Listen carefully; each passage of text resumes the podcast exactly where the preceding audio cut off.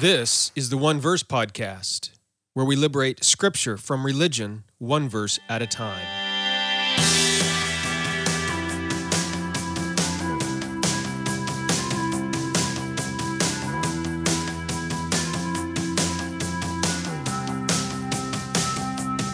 Well, hello there. Thank you for joining me. I'm Jeremy Myers, and you are listening to the One Verse Podcast. Have you ever read Luke chapter 16, the story of the rich man and Lazarus, and wondered if it is describing a place of everlasting torment and torture in hell, where people scream and suffer and burn for all eternity and beg for a drop of water to cool their tongue? Is Jesus describing hell in that text?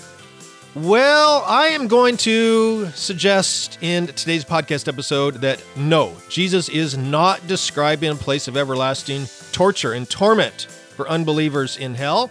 In fact, those who teach this idea from the text very often miss the entire point of the text. That's what we will be discussing in today's podcast episode. You do not want to miss it. Now, just uh, so you know, Today's podcast episode is drawn from my new book, What is Hell? And lots of reviews are already coming in on this book. So we have Truth Seeker says, I'm looking forward to reading this book completely and probably several times. I found the author to be well studied. Thank you, Truth Seeker. Uh, Jim says Jeremy does an excellent job explaining the critical passages of the Bible that are typically used to teach there is a hell waiting for all of us sinners. Uh, this is a great book if you're trying to understand this topic. Michael Wilson says hell is one of those hot button topics. Some believe in hell because of God's holy standards against sin. Others don't believe in hell because of God's great love. What does the Bible really say about it? And then Jeremy Myers describes the words for hell and passages. Mike Edwards, who writes at What God May Really Be Like, says, This may be Jeremy's best book yet. What is more important than defending God's character? Jeremy shows in a scholarly but readable way that, that the traditional understanding of hell does not actually exist. Pete Nelmopius writes This book, being part of Jeremy Myers' Christian Questions series, is another well written, easy to read, comprehensive study of biblical terms and concepts. Uh, in typical Jeremy style, he does not avoid difficult texts, but discusses in detail all of them and highlights the typical deal breaker texts, often used in some popular interpretations of hell. Elaine O'Connor writes Reading this book was a powerful, transformative experience. With every new chapter, from Genesis to Revelation, I gained a fuller understanding of hell. And with this biblical understanding came a deeper sense of God's sovereignty, brilliance, and love. I've already read it twice, and each time I find myself enlightened and rejuvenated. Thank you so much for those of you who have left reviews. I really appreciate it. It helps me know that I'm on the right track with the books I'm writing. And if you haven't bought or read this book yet, look, do it by tomorrow, June 7th, 2019, because if you do that, then send me an email to hellbook at redeeminggod.com. And at the end of June, I will send you about 20 hours of additional audio teachings about hell. All right, uh, this uh, these audio teachings will form the basis for my course about hell, which is valued at $297. All right, if you're part of my discipleship group, by the way, you're already going to get this for free, along with a PDF download of the book and some other things. But but uh, if you're not part of the discipleship group, you can still get access to these audio teachings. Buy the book what is Hell on Amazon, Apple, Barnes & Noble, Kobo, wherever, it doesn't matter. Then send me an email, hellbook at redeeminggod.com, and I, at the end of June, will send you these 20 hours or so of additional audio teachings that are based on the book. Uh, more teachings about hell. Okay? So let's study this story of the rich man and Lazarus from Luke chapter 16. This text probably is the premier passage in the Bible that convinces people of the reality of hell. Jesus tells this story about this rich man who does not behave very well toward a poor man in this life. And then when they both die, the rich man ends up suffering in these flames. And the poor man is across this chasm with Abraham. And The rich man wants the poor man to come and and soothe him with a drop of water on his tongue and to go and warn his sons that the, this place really is is ahead for them. And probably the text, one of these texts for this, the, the, the key verse in the passage is Luke 16 24, where the rich man cried and said, Father, Abraham, have mercy on me. Send Lazarus that he may dip the tip of his finger in water and cool my tongue, for I am tormented in this flame. So, is Jesus really describing a literal place where people will go to be burned and tormented, where they will suffer and scream in agony for eternity, begging, pleading for a drop of water to cool their tongue as they suffer in the flames? Well, if you've been listening to these studies up to this point, you know that I do not believe such a place exists. I do not believe that there is a divine torture chamber, you know, somewhere in the basement of heaven or whatever, where God sends unbelievers to scream and suffer and burn for all eternity. I'm not a universalist. I am not an annihilationist. I do believe that unbelievers live forever and they will not spend eternity with God in the same way that we do. But I also don't believe that God tortures people forever. So, if that's the case, then we need to understand what Jesus is talking about in Luke chapter 16 when he tells this story.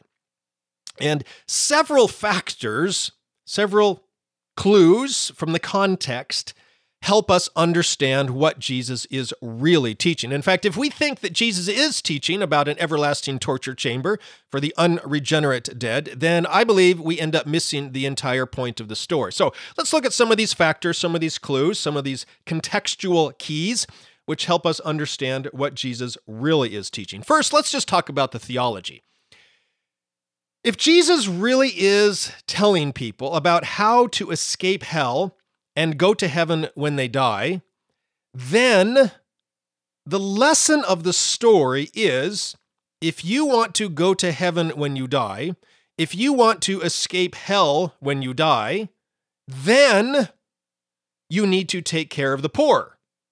You need to be generous to the poor.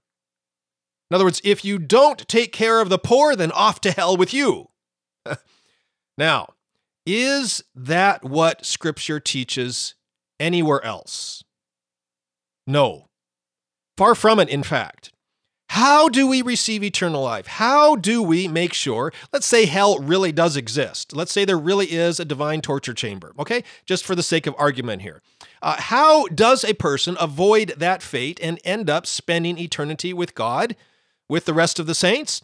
Not by taking care of the poor, that's a good work. That would mean we are earning, working our way to heaven, into God's family, into eternal life. No, we receive eternal life freely by God's grace, simply and only by believing in Jesus for it. All right, John 3:16, John 5:24, John 6:47, over and over and over again. The Bible teaches us that eternal life is not received by good works, but by faith alone in Jesus Christ alone. Now, that doesn't mean we shouldn't take care of the poor. We definitely should.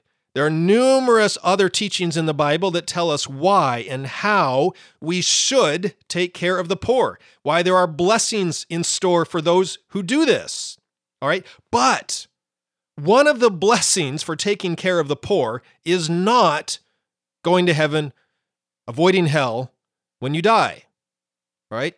Uh, we receive eternal life by faith alone in Jesus Christ alone. So, so that's the first thing that should ra- cause us caution when reading this text about you know how to escape hell and go to heaven when you die. Uh, that fate of hell is not gained by treating the poor badly.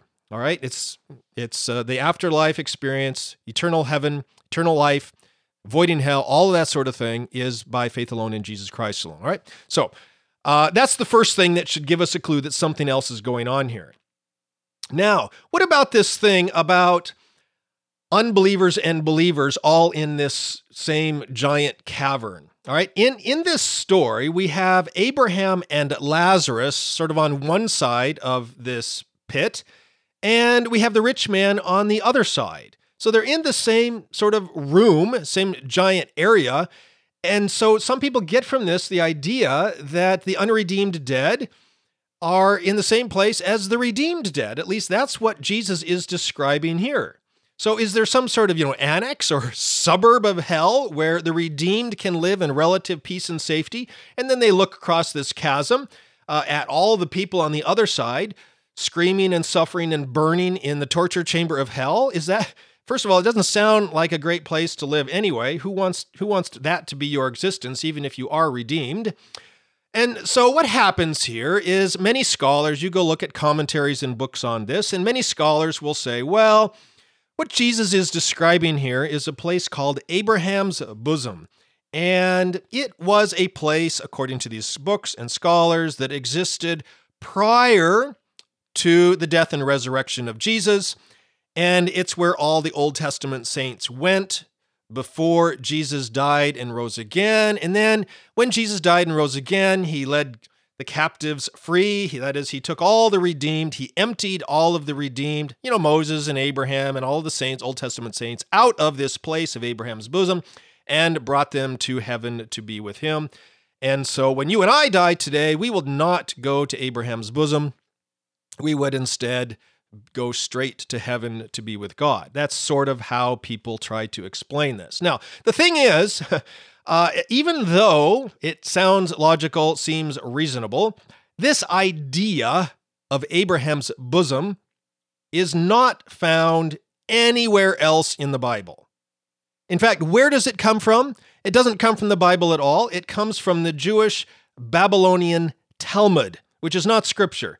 It's a, a intertestamental Jewish literature. It was taught and written uh, during those 400 years prior to the birth of Jesus. All right, uh, intertestamental, that time period between the two testaments, between the Old Testament and the New Testament. And what happened here is the Jewish people, you remember, were carted off into Babylon.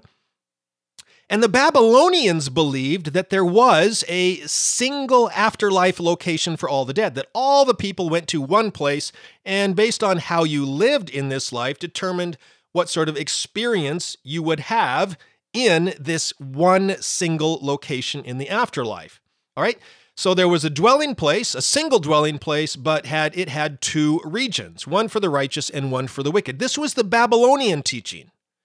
And some of the Jewish people who were living in Babylonian captivity sort of picked up on this idea and began telling stories about a similar fate for Jewish people. That good Jewish people would go to the place of suffering in this one location in the afterlife. Whereas, mm, um, I'm sorry, did I say good Jewish people? The good Jewish people would go to the good place in this one location, and the bad Jewish people would go to the bad place, the, the, the, the negative experience.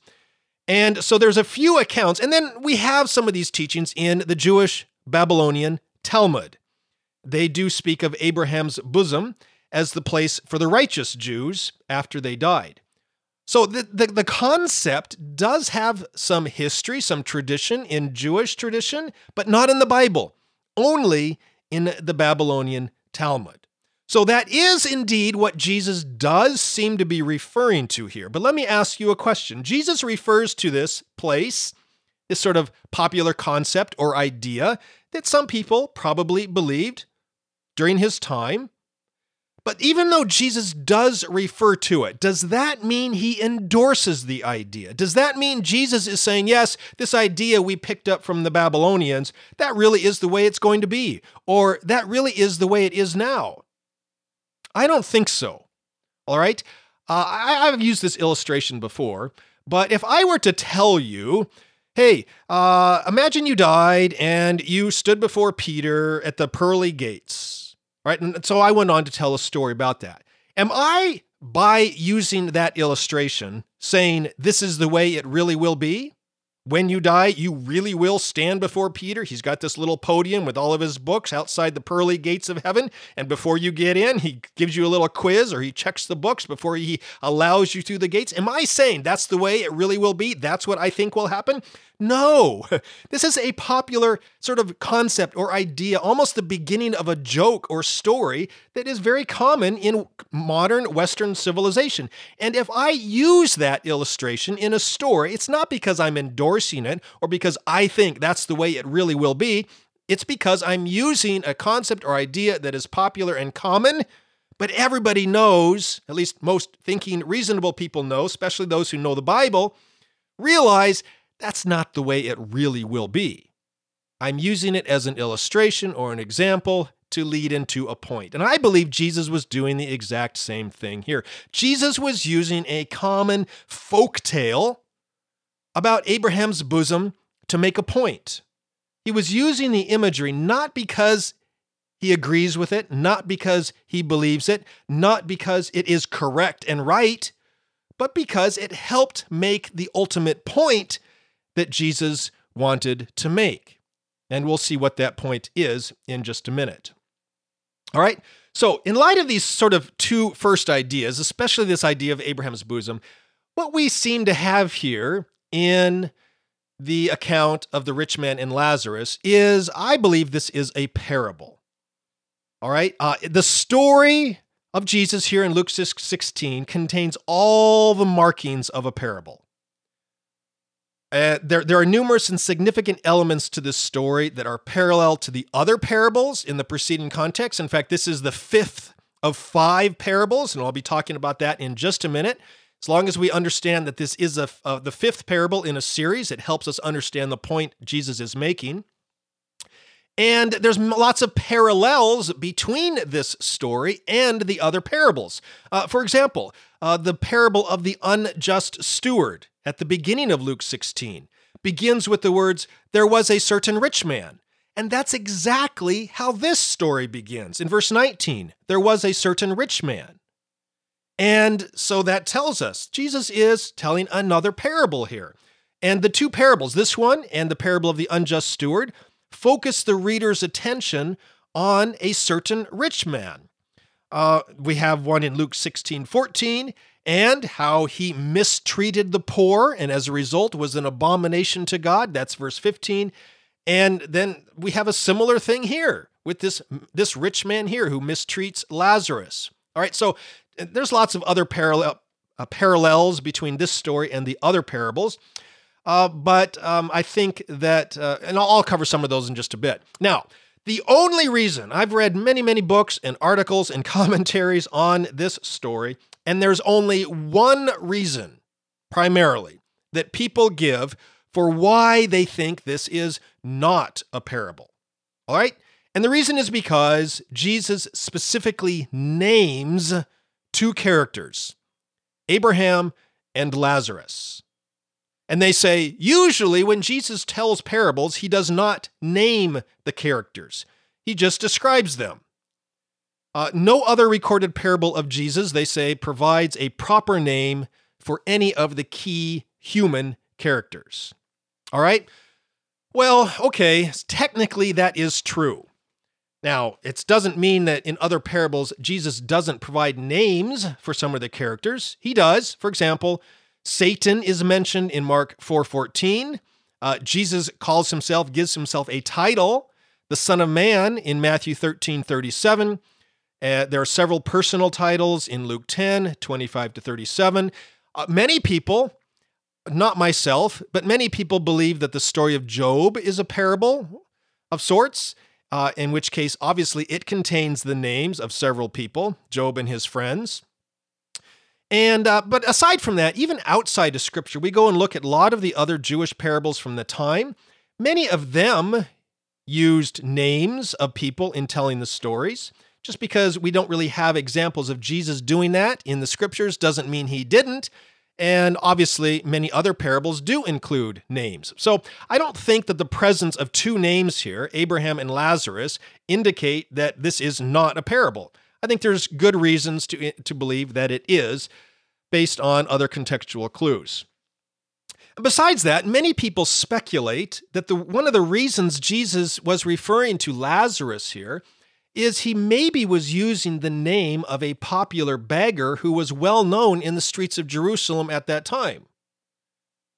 Uh, and so that would make sense. Oh, Lazarus, yeah, I, have seen him outside the gates to the temple or outside the gates of Jerusalem. I've seen him there. So, so it would make sense if if Lazarus was a real beggar at the time who died, then, um, or maybe he was even alive at the time, then that would make sense for Jesus to mention him. The other possibility is that maybe Jesus was referencing a popular Jewish folk tale. Again, if there was a, a, popular story that, that many people believed, like I might talk about Peter at the pearly gates, right? Well, I've mentioned a name there, Peter, but you recognize it as a fictional story. And so, so Jesus may be referencing a popular Jewish myth or folk tale that was common in his t- time, which mentioned maybe Abraham and Lazarus. And so so that might be what Jesus is doing too. I think that all of the evidence points to this being a parable, a story, not a literal account of what Jesus actually believes will happen or did happen to some people. All right? Uh, if, the, if the only evidence is that Jesus mentions two names here and that means this is not a parable, I don't think that's a strong argument at all. All right? So let's move on then. Fourth, uh, reason to help us, sort of the contextual key that helps us understand what Jesus is talking about here. In this story, Jesus speaks of Hades instead of Gehenna. Now, I have talked in previous studies about both of these words, Hades and Gehenna, and what they meant to Jesus and to the audience that he was speaking to at his time. So I'm not going to try to cover those now. Again, you can go back and listen to those studies. But Everywhere else in the Gospels that Jesus speaks about individual people in hell, he uses the word Gehenna. Everywhere else, whenever he talks about individual people suffering in hell, he uses the word Gehenna. Remember, the, the Gehenna is this, this valley of Hinnom outside of the walls of Jerusalem. All right. But here, Jesus doesn't use the word Gehenna, he uses the word Hades. And whenever Jesus uses the word Hades, he's not talking about individual people. He's instead, in all of those other places, he's describing the destruction that comes upon certain cities. So, uh, the word Hades, just by way of summary again, was a Greek word for the abode of the dead. And it was also the name of the Greek god of the netherworld. so, by mentioning Hades here, in a sense, Jesus also is mentioning another name the Greek god Hades. The, the God of, of death and the underworld. So, again, is Jesus saying, I believe that there really is a Greek God named Hades? No. Jesus doesn't believe that. All right, he's mentioned another proper name here, but he doesn't endorse the concept of the Greek god of Hades. Uh, but he is referring to Hades here. And again, it just further supports this idea that this is a parable, this is a story. Jesus is using these images of Abraham and Lazarus and Hades from Greek mythology to make a point. And then he combines this with the Babylonian imagery, the Babylonian myths about the underworld being in two compartments the Jewish people then called Abraham's bosom. You see how all of this, Jesus is pulling from Greek mythology, Babylonian mythology, common folk tales, Abraham and Lazarus, and Abraham's bosom and Hades. He's pulling all this imagery together to make a point, and I don't think it could be any more clear. Jesus is saying, Don't think I'm describing a literal place, a literal experience in the afterlife for some people. I'm trying my best pulling from Babylonian mythology, Greek mythology, Jewish folk tales to help you understand a completely different point. And why is Jesus doing all this? Not because he believes in Hades, you know, the Greek mythology or in Abraham's bosom or in this this this Babylonian concept of twin compartments in the afterlife. No, Jesus is doing this because it makes a memorable story, and he's mixing all these images so he can tell a parable that will connect with his listening audience on multiple levels. He is making a point he doesn't want his audience to miss. Ironically, then, when Christians say, oh, this is a teaching about hell, guess what? We miss the point Jesus was trying to make. When we just see this story here about Jesus warning people they're going to scream and suffer in flaming fire in the afterlife for all eternity, we end up missing the entire point of this story. So, what is the point? Ah, well, here we get into the context again. I've been talking about the context, historical context, literary context. Now we're going to look at some of the contextual context here, the, the grammatical context leading up to this story. Remember the five rules of Bible study context, context, context, context, context. So the context, the grammatical context here. Uh, in the passage uh, uh of Luke 15 and 16 is the fifth and final piece that helps us know what the story of the rich man and Lazarus is all about. So, Jesus has been making one single point in the preceding context, the preceding four parables. And this fifth and final parable hammers that one single point home. All right. So the setting, you have to go all the way back. If you have your Bibles, it really would be helpful to go back and look at this. The setting for this context is found all the way back at the beginning of Luke chapter 15 in verses 1 and 2. Jesus there welcomes and spends time with sinners and tax collectors, the outcasts, the rejects of society. And what happens? The Jewish religious leaders who were the rich and wealthy and powerful of that time, they chide Jesus. They condemn him for eating and befriending such people. They believe, these Jewish religious leaders believe, that it is better to remain separate and distinct from such wicked people because simply by being in their presence, they're going to pollute us. Their sin is going to rub off on us, right? We will become unsanctified, unholy, unclean by being with them and near them and eating with them in their presence. So that's Luke 15, 1 and 2. That's the setting. And in response to what the Jewish religious leaders have said to Jesus, Jesus tells them five parables. The first three parables in Luke 15 explain why Jesus does what he does and what the results will be. These are the parables, the three parables of the lost sheep, the lost coin, and the lost son. The lost son uh, story, parable, is often referred to as the parable of the prodigal son. But it really is the lost sheep, one out of a hundred, the lost coin, one out of ten, and the lost son, one out of two. Right, you're familiar with those stories. I don't need to summarize them. But that third story, the story of the lost son, it is the transitionary parable. The three parables, lost coin, I'm sorry, lost sheep, lost coin, lost son, describe Jesus' ministry, why he came, what he's doing, why he spends time with the, the outcasts and the rejects and the sinners and the tax collectors of society. But that third one is key because it transitions to the final two parables in Luke chapter 16. What do we have in the parable of the prodigal son, the parable of the lost son, is these two sons. And it shows how this younger son went into a far country to squander his father's inheritance. But it also tells us the story of the elder son who stays home and works hard on the family farm. And the story indicates initially that the son who went away into the far country, the sinner, he's the lost son.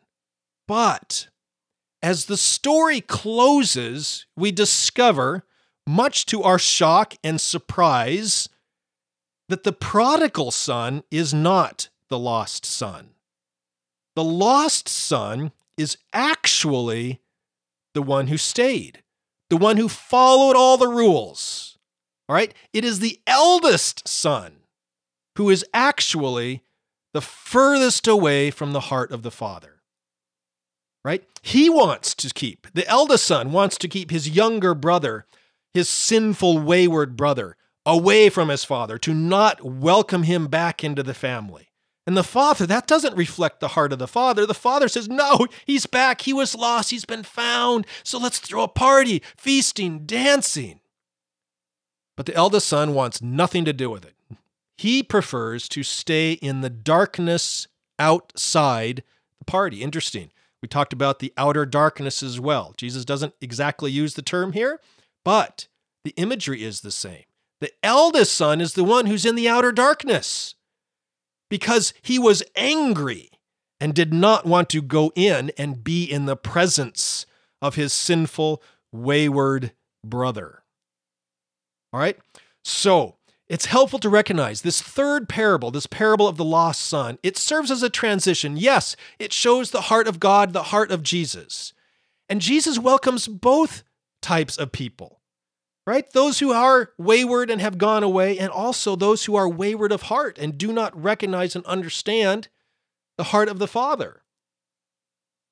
But Jesus says, I can welcome both. I can invite both into the party. But if one person chooses to stay outside in the darkness, there's not a whole lot he can do about it.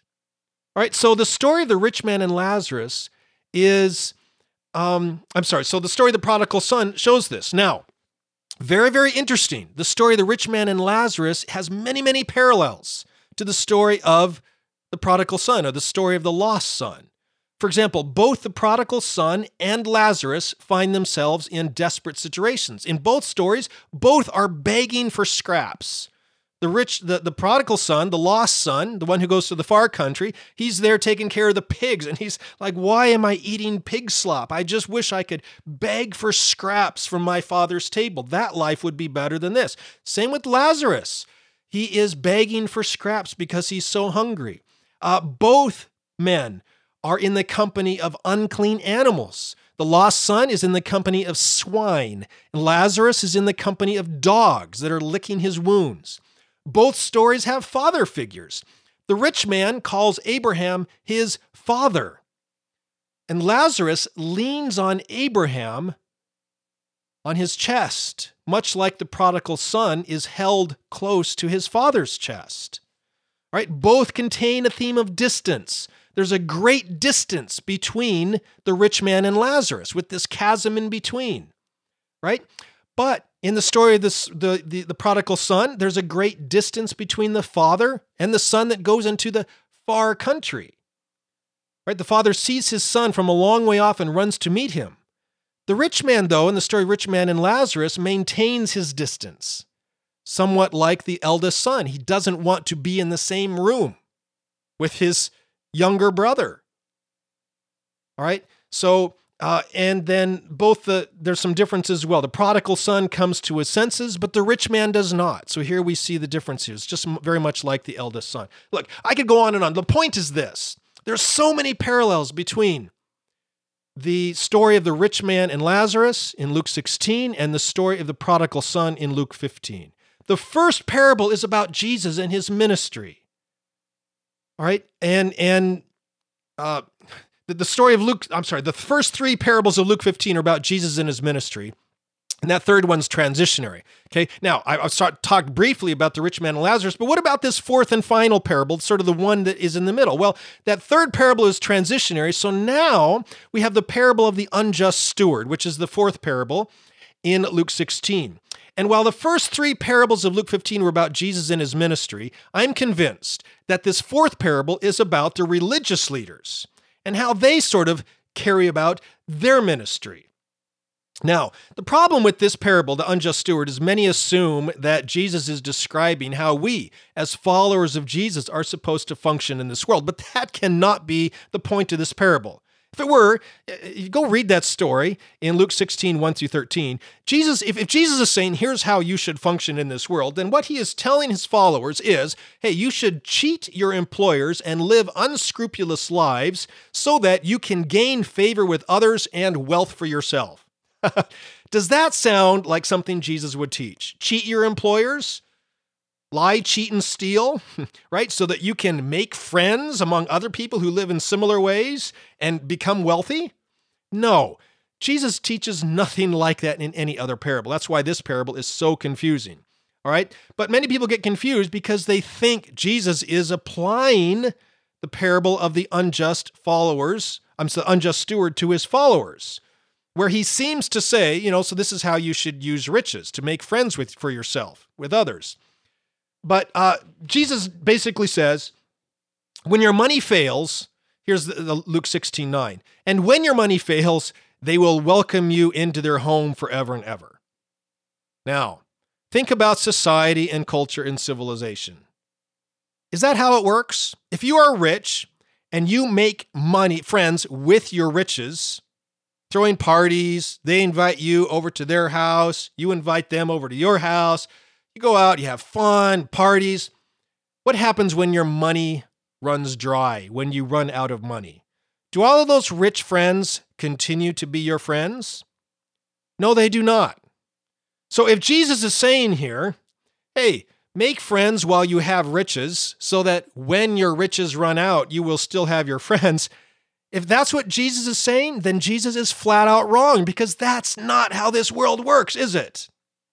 Therefore, what Jesus is saying here, it's not an application at all, but actually a sort of sarcastic reference to how the people of this world will not treat you when your wealth is gone. It's very difficult to hear tone of voice when we're reading the text, but whenever you come across a difficult parable like this, if you can sort of look for the joke, uh, the sting, the the the twist in the story, uh, especially add a little twinkle to Jesus' eye, a little smile on his lips, maybe a little sarcasm or humor to the the the punch at the end of the story, and I think the point will be made clear. That's the same thing here.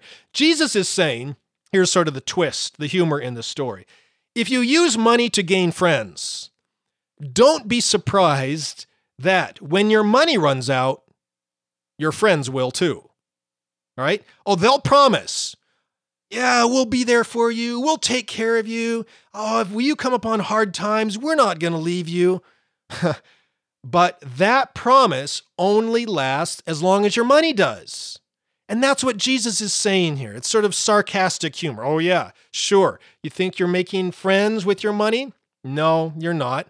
They are only friends with your money. All right. So when your money goes, they go too. And that's exactly what Jesus taught in the parable of the lost son, right? What we just saw at the parable of the prodigal son at the end of Luke chapter 15. He went into a far country, right? He had lots of money, he threw lots of parties. And while that was going on, he had lots of friends, right? And then what happened? His money ran out. And what happened? No more friends. So Jesus is not contradicting himself here in this fourth parable in Luke 16. He's just saying, here's how the world works. Now, that's really what you want. Well, then here's what you're going to get. Now, here's the thing the parable of the unjust steward, it's not about how disciples of Jesus are supposed to act and behave, but instead how the world acts and behaves, and specifically, going all the way back to the first two verses of Luke 15, who is Jesus pointing the finger at here? The religious leaders. Because this is how they behave. The first three parables were about how Jesus behaves. The third parable is transitionary, showing the two different options. This fourth parable now is about how the religious leaders behave and how this world behaves. They use money to gain friends and influence and power for themselves. Many, and if you go back in history and culture, Jewish society, even today, you don't even have to go back. This is the way it works today. Many religious leaders became very rich by making deals with merchants and political leaders. They were using mammon and the way of this world to benefit and enrich themselves, to get more money and power for themselves. Uh, by the way, they also trafficked in the forgiveness of sins. Didn't just happen. You might have heard with the Reformation, Martin Luther, the Catholic Church practice of selling indulgences. Put your money in and we'll forgive your sins. That didn't wasn't invented by the Catholic Church in the days of Martin Luther.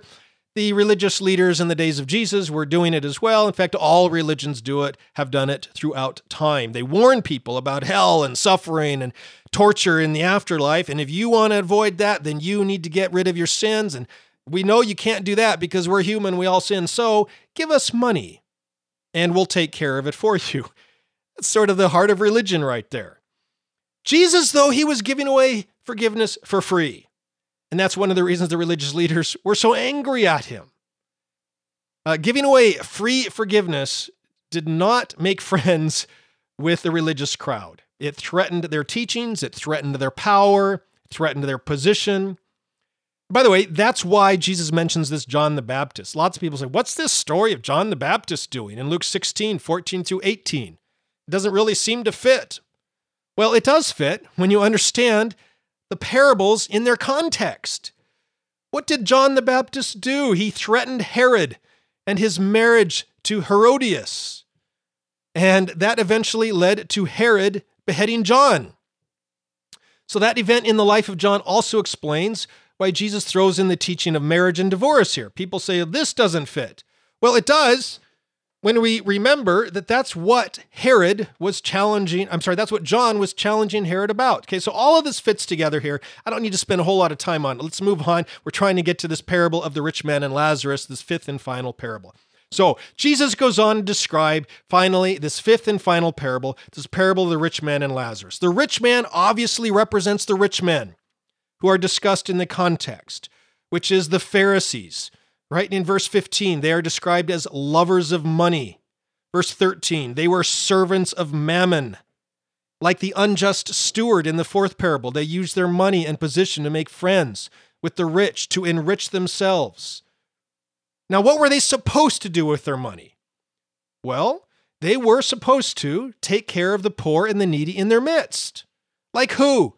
Like Lazarus, verses 20 and 21, who are covered in sores, laid at the gate, desiring for a few crumbs from the rich man's table. Now, at what gate did, did Lazarus lay? There's some speculation on this. In the days of Jesus, there were some Gentile converts to Judaism who were called gate proselytes. They were Gentiles, and so they were kept in the outer court of the Gentiles at the temple. They were not allowed to pass into the court of women, even. I don't know if you know this, there were these various courts at the temple. The outer court was a court of the Gentiles. So if you were a convert, a Gentile convert to Judaism, that was as far as you could go. Jewish women could go a bit further into the court of women, and then past that was the, the court of the Jewish men. That was where the Jewish men could go. All right, so um, many of these gate proselytes, these Gentile converts to Judaism, wanted to go further, but they were kept far off. They were barred from access. So they would hang out at that outer gate, peering through its opening, longing to be closer with God. This is what Paul describes in Ephesians chapter 2, where, where he describes uh, Jesus bearing or, or tearing down the barrier between us and God, these barriers that religion had put up. Jesus tore them all down. But the religious leaders in Jesus' day and in our day as well wanted to keep them up, wanted to keep them in place, to separate themselves from others, right? And also to profit from it. And so the religious leaders kept these Gentile proselytes at a distance. They were sinners who could not draw near to God. I'm not saying this is who Lazarus was. Maybe he was, maybe he wasn't. But if he was a Gentile proselyte, a gate proselyte, then not only was he overlooked and neglected because of his sores and his starvation, but also he was denied access to serve and honor and love and worship God. All right? And now, in this fifth and final story, all of these four parables and the initial event in Luke 15 all leads up to this point where Jesus is saying, That's not how it is in my kingdom. The entire situation is turned upside down, the entire scenario is reversed. In Jesus' fifth and final story here, who is closest to God? Who is closest to Abraham? It's Lazarus. Lazarus is with Abraham the father of the Jewish faith. While the rich man is the one who is far off, thirsty, separated, longing to be where the others are. Rather than begging for food and rather than the poor man, Lazarus begging for food and scraps, who is actually begging? It's the rich man. He is begging Abraham to do a couple of things. Please send Lazarus for a drop of water on my tongue. Also, could you please go warn my five brothers? Abraham says, No, they have Moses and the prophets for that. Uh, apparently, Moses and the prophets are enough to contain instruction and warning to keep a person from experiencing the fate of the rich man. And if you go back and read Moses, that's the Pentateuch, uh, Genesis, Exodus, Leviticus, Numbers, Deuteronomy, and then especially the prophets. Moses is one of the greatest prophets. So, all the other prophets that basically the entire Old Testament, pretty much. What is the main theme throughout all the prophets? There's one main overriding theme over and over and over and over and over in the prophets. One of the main reasons many churches don't preach or teach from the prophets today. What's the main theme? Take care of the poor and the needy in your midst. Right? Yeah, there's lots of other sins that Moses and the prophets warn people against, but they all lead to, or they all point to, one of the main things. Uh, that is to take care of the orphans and the widows, the foreigners, the strangers, the poor, and the needy in their midst. You do not depend on government to do this. Uh, you do it yourself. All right. So um, we're not supposed to say, that, well, the government will take court, take care of them. We're supposed to go take care of them ourselves. When we do that, when we take care of the poor and needy in our midst, that is a clear sign that God is in our midst, that we are with Abraham and the saints. So, all of that leads up to this point. What is this fifth and final story in this series of stories all about? What is the story of Rich Man and Lazarus all about? All right, it summarizes the previous four stories by comparing and contrasting the way Jesus carried out his ministry and the results that come from that with the way the religious leaders carry out their ministry and the results that come from that. The world, the religious leaders, they worship mammon. They use money to gain friends and power for themselves. What's the result of that? Well, they're greedy living, they're lusting after money and wealth and power. It does not satisfy. It does not quench their thirst for meaning or significance in this world like the rich man in the story. Money satisfies those who chase after it less than a single drop of water on a tongue would satisfy the man who's burning in flames. I mean, think about that. You're burning in flames. What is one drop of water on your tongue going to do? Nothing. Well, what is all the wealth and riches in the world going to do to satisfy your longing and your cravings for significance and purpose and meaning and joy and satisfaction in life? Nothing. The quest for money does not quench one's thirst. No matter how much you have, it always leaves you desiring for more. The story of the prodigal son, the lost son, depicts a man who started out chasing after money but discovered it was worthless. The story of the unjust steward shows how this world uses and responds to money. The Pharisees didn't like this because they were guilty of these sins, and so, in an attempt to justify their own greed, they complained about his teaching, derided his message. That's Luke 16 14. So, John provides the example of, so Jesus provides the example of John, who was a just and faithful steward. Again, remember, was John greedy for money, power, privilege? No, he was poor. He ate locusts, right? Wore this, this coat of hair and, and died. He got beheaded. He did not use money to make friends with the rich and powerful, but Jesus praised him. He's known as the greatest prophet up to that time.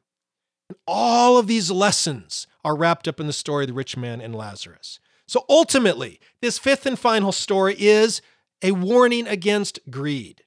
Right? In Luke 16 15, Jesus identifies the love of money as an abomination to God. Uh, the parable of the rich man and Lazarus illustrates that greed does not accomplish the righteousness of God or help one experience the kingdom of God. Remember, all the parables are about the kingdom of God, and this one is no different. Jesus is basically saying you can invite flames into your life here and now. Yeah, you might have some wealth and power and prestige and position. You might even have friends, at least friends as long as your wealth continues. But none of that will satisfy you. What will satisfy you? Life in the kingdom of God. The flames in this story of the rich man and Lazarus, they are no more literal than Abraham's bosom. Does Abraham's bosom exist? Nope. It's a myth. The flames also are symbolic. They represent the burning agony of a thirsty soul who's searching, longing for something that will quench his thirst. But no matter how much wealth and money and power and fame and prestige they gain in this life, it is no more helpful to them than a drop of water on the tongue of a burning man. All right. And so we see these two different types of living described, illustrated by the rich man and Lazarus in this story. And so the rich man, Jesus describes him as being in torment. All right. Uh, there, in fact, there's two different words Jesus uses for torment here in this story. The first one, Jesus says in verse 23, it says he was in torment in Hades. This word is basano. It literally means a touchstone. I think I've talked about this before. A touchstone was used to, in ancient times, to to describe or to test the value or the genuineness of gold and silver. They would uh, take the coin or jewelry and they would rub it on the touchstone to see if it was truly gold or if it was fake. All right, so um, this man is being tested to see if he is real. And so he looks fancy on the outside, doesn't he? He looks like gold. He looks precious. But when placed under the touchstone, he is revealed to be fake. And he cannot handle that revelation. When the rich discover or are told or are revealed that they are empty and worthless, that there is nothing to them, most of them cannot handle the truth. Such a revelation to them is agony. This revelation might not come in the afterlife, but might come in this life as well. So it's not a story necessarily about the revelation that will come to the afterlife. It might, it's not talking about screaming, burning, suffering in flames, but the torment that comes when they see who they really are and what they have worked for in life. So that's the first word for torment. The second word used for tormented is odunamai. It's in uh, Luke 16, verses 24 and 25. And probably it's better translated as grief or anguish. It refers to emotional turmoil, not so much physical pain. Right? And it's only used two other times in the New Testament, both by Luke it's found in Luke 2:48 where it refers to the anxiousness of Mary and Joseph when they believe they have lost Jesus in Jerusalem. okay? Remember the story? They go to Jerusalem and Jesus goes off to debate scripture and theology with leaders in the temple. Mary and Joseph are anxious. Now, are they being physically tormented and tortured? Are they being burned and whipped and tortured in Jerusalem while they walk around? No, it is emotional anguish. They're in turmoil about that. Right? Uh, and also, it's used by Luke in Acts 20 38 to refer to the sorrow that the Ephesian elders experience when they say goodbye to Paul, knowing that they would never see him again because he would get arrested and ultimately killed. Right? So, in neither case, does these, these other two places, does it refer to people screaming, suffering, getting tortured? uh, anything like that. It refers to intense emotional grief or anguish. So, again, applying that to the text here, Jesus is not describing this rich man getting tortured, tormented, in suffering, screaming, burning flames for all eternity. This is the emotional turmoil, anguish he experiences when he discovers that the poor man has more connection with Abraham and the faith and with what God values in this world than he himself had with all of his riches and wealth and power. For a man who has put all of his hope, all of his work into worldly riches and social status, and you come to the end of your life and you discover it's all worthless and empty and meaningless, that truth is more than most people can bear. And so it was torment for him. Too late, he discovers that the prophets and Moses were right, that there is emptiness in working for riches and wealth. The real value, the real joy, the real satisfaction and fulfillment in this life comes in doing what Jesus calls us to do to identify with the poor and needy in our midst, to welcome them, to be with them, to spend time with them, as Jesus himself was doing at the beginning of these stories in Luke 15, verses 1 through 2. And the rich man, he can't handle this. In fact, that's what we see here. He even tries to attempt to command and control Lazarus. He, he says, he tells Lazarus to bring him a drop. He tells Abraham to command Lazarus, right? He can't even talk to Lazarus. He still doesn't see that he's on equal footing with Lazarus, or even Lazarus is, in some senses, superior to him. So he's like, tell Lazarus to bring me. He's still trying to command Lazarus to obey his whims and his wishes Right, rather than ask for forgiveness and say, I didn't understand. You know, this chasm that separates Abraham and Lazarus from the rich man, it's just like the chasm of the eldest son in the story of the lost son. In, in there, in that story of the lost son, the rich man, I'm sorry, uh, the, the father invited the eldest son to come join the party. But who refused? The eldest son refused. The chasm was of his own making. It's the same thing here in the story of rich man and Lazarus. This chasm that separates the two, it's not making it. God didn't make this. Abraham and Lazarus didn't make this. It's the rich man. That's the chasm of his own making. He refuses to humble himself, to beg for forgiveness, to say I'm sorry, to recognize that the rich that the Lazarus had it right while he himself had it wrong.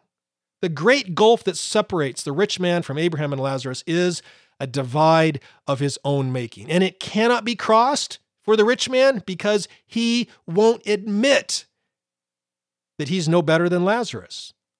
He believes his riches, his power, his position, his influence makes him better.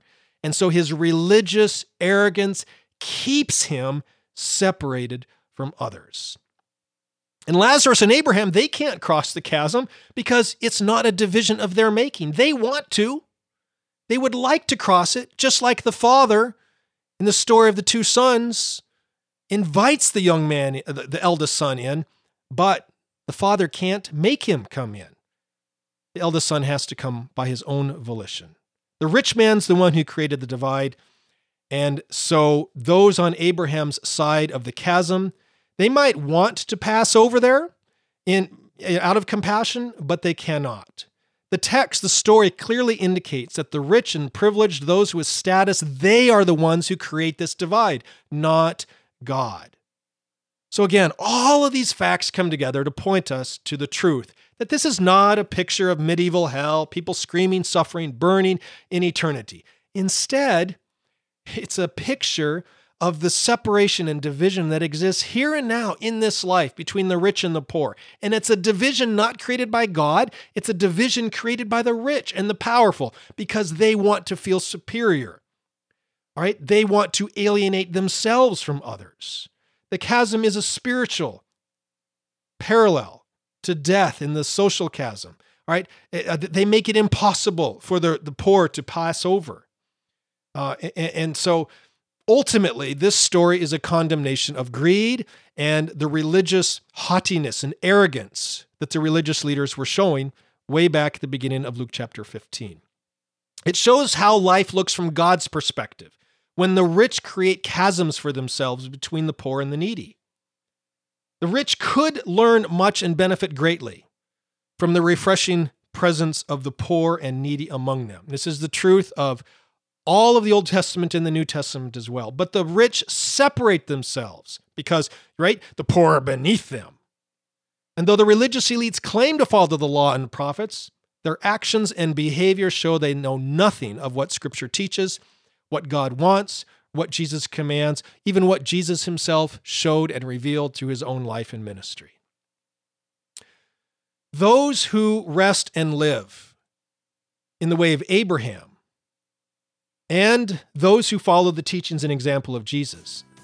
That is, those who live in solidarity with the sick, the poor, the outcast. It is among them that the kingdom of God naturally lives and grows. That is the point of these five stories. Jesus is contrasting his way with the way of the world, the way of the rich, the way of the religious elites. And Jesus is saying, choose. Do you want a life of emptiness, meaningless, insignificance as you chase after money that will never quench your thirst? Or do you want a life of significance, joy, satisfaction, connection with God and others, knowing what life is really about? If you want that second option, Jesus is saying, then give up your wealth, cross that chasm. Embrace the poor and the needy, love, serve, and honor them. Use your wealth to serve Jesus, to serve the poor, to serve the needy, to serve in the kingdom of God. In this way, and in this way only, you will avoid the torment of hell in your life now. This is not a warning about the afterlife. The torment of your life now, recognizing that your life is meaningless and empty and insignificant. Experience the joy and fulfillment of the kingdom of heaven instead, because that's where true joy and satisfaction are found. I hope that this brief sort of look at the story of the rich man and Lazarus have helped you understand what this story is actually about. More importantly, to make some changes and decisions in your life about how you're going to live. All right? Don't think, well, the rich need to take care of the poor. They do. Guess who really needs to take care of the poor and needy? You and I. You and me. We're the ones this, this story is about. Stop depending on government or calling for the 1% or whatever to give, to take care. They do need to do that. but it's not about them. This is about you and me, isn't it? And how we can experience the kingdom of God rising in light and liberty and power in our life here and now as we align ourselves with the needy and the poor in our community and in our midst to take care of them as Jesus did and thereby experience the kingdom of God in our midst. If you have questions, comments, just leave them on the, uh, the, the, the, the post or the lesson about this, and I will try to respond to them as I'm able. And again, remember, all this comes from my book, What is Hell? Lots of different ways you can get this Amazon, Apple, Barnes & Noble, Kobo. All right. And uh, if you get it before June 7th, send an email to hellbook at redeeminggod.com and I will send you over $300 in audio teachings related to hell, teachings on hell, biblical teachings about hell. Those will come out at the end of June, right? So uh, take advantage of that in the next uh, 48 hours or so, so you don't miss out on that. All right, see you next week when we talk about Second Thessalonians 1, verses 8 and 9. See you then. Bye.